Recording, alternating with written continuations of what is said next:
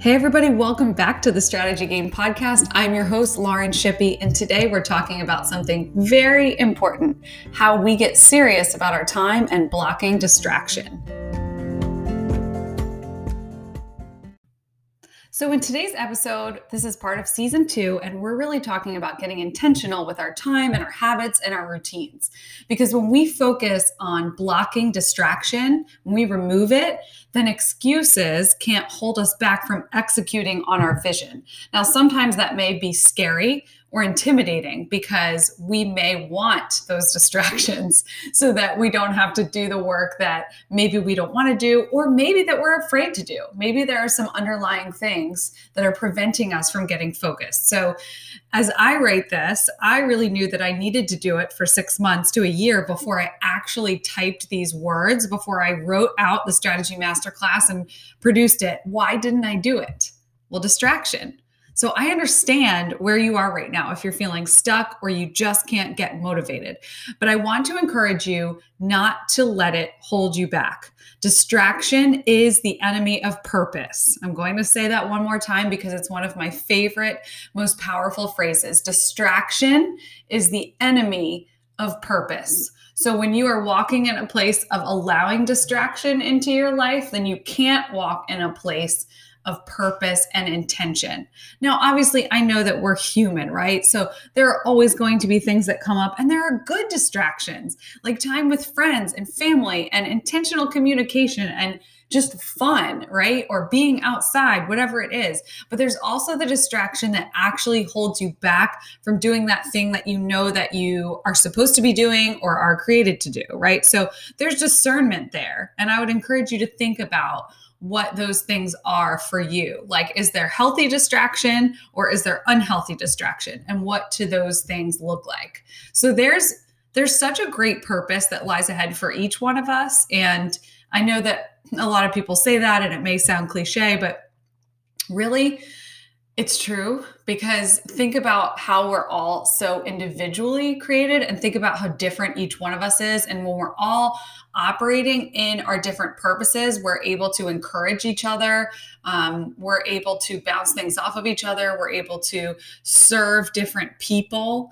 And if we all serve and if we all walk in our purpose, then that makes a beautiful world. I mean, I know that's rose colored glasses, but it really is true, right? So to start walking in it, you've got to tear through your life and go after those distractions with a fly swatter. I'm not kidding. Picture yourself with a fly swatter, swinging it around, batting that Netflix away or whatever it is for you. And I'm going to go through right now eight ways you can remove distraction and focus on what matters. So we live in a world that's full of distraction, right? And so it seeks to destroy your purpose. It's just not enough to try to eliminate it anymore because there are marketers and there are influencers who have gotten smarter and who make a lot of money on capturing your attention. And sometimes we are then wasting time that we could be doing something effective. So we have to outsmart them. We have to block out the things that aren't necessary in our days to create white space for creating, dreaming, focusing and really seeing the people around us. Because when we do more of this, we grow, we refuel our tanks, and we connect with those around us, which transforms the way we do life. So it's a whole loop. It's not just to work or to strive or to perform more, it's to refuel our tanks, it's to grow, it's to meaningfully connect with people in the way that we do life. So, right now, I'm going to talk about eight ways that you can remove distraction. And a lot of these have to do with technology. And I'm starting here because I do believe that our phones and all of our social media and our notifications can be some of the greatest distractors in our lives. So, I want to start there because I think we can get really instant, meaningful change.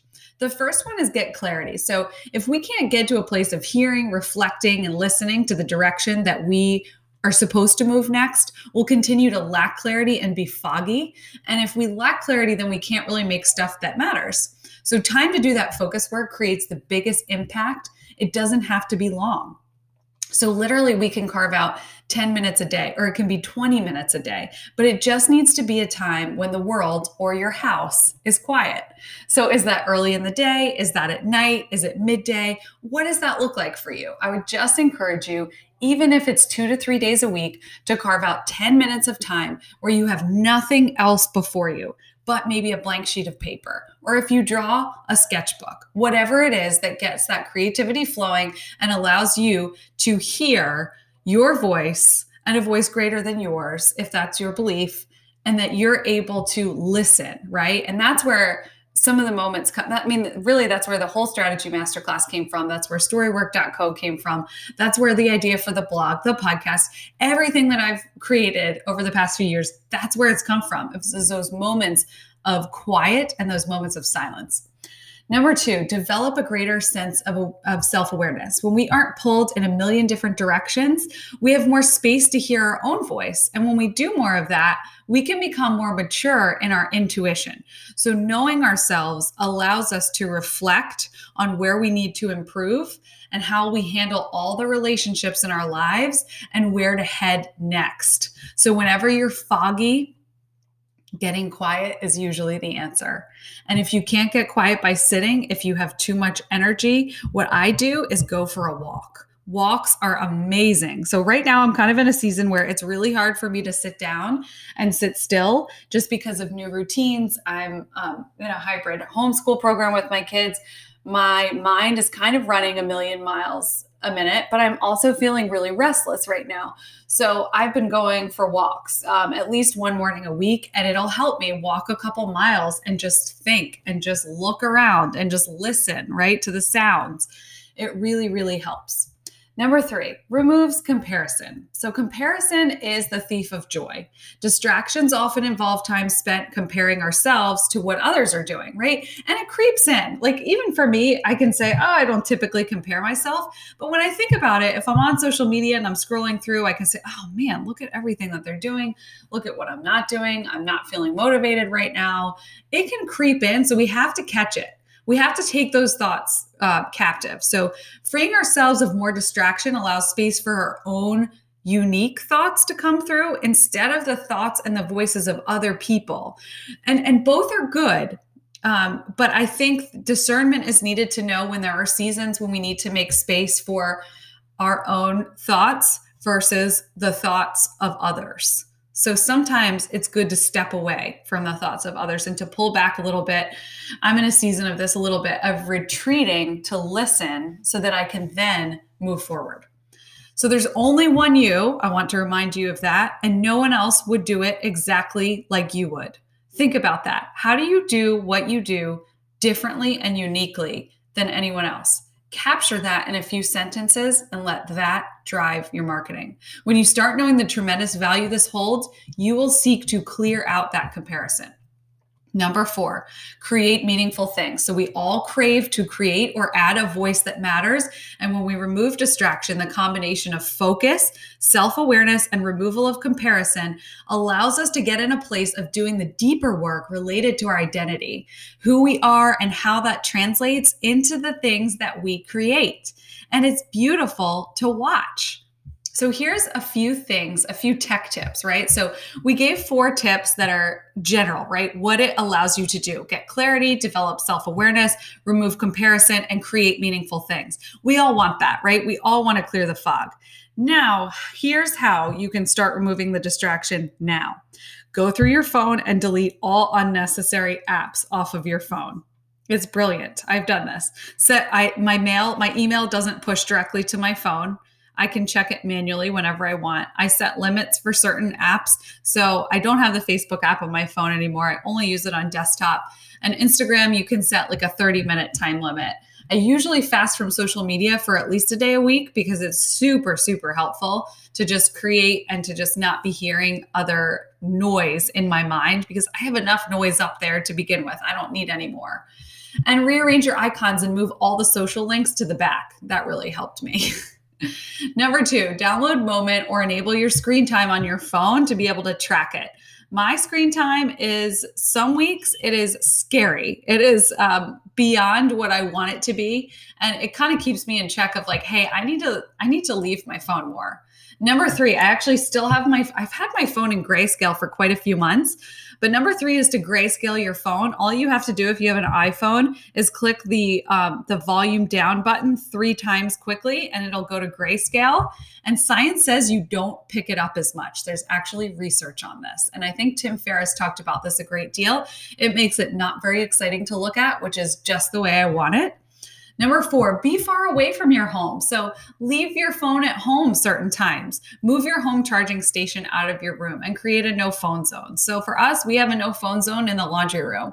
So I park my phone there at night and it stays there until the morning. And sometimes in the middle of the day, if I feel like I've been on it too much, I just go put it in there. It's great. It feels so free to just like walk around my house not feeling tethered to something because, in a strange way, when I have it right there, I almost feel tethered to it.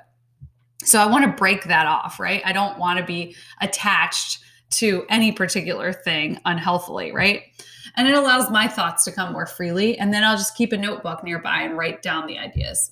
Number five, activate do not disturb on your phone during certain hours. So mine is active from 8 p.m. to 7 a.m. And basically, I can get text messages or calls, but it just blocks out all of the other apps like social apps, news apps, things like that. And I can always ignore it if I want to. And sometimes I do for certain apps, but it also just allows me to not go there. Like sometimes I'll start and I'll be like, oh, no, no, it's grayed out. Never mind. I'll just put it away.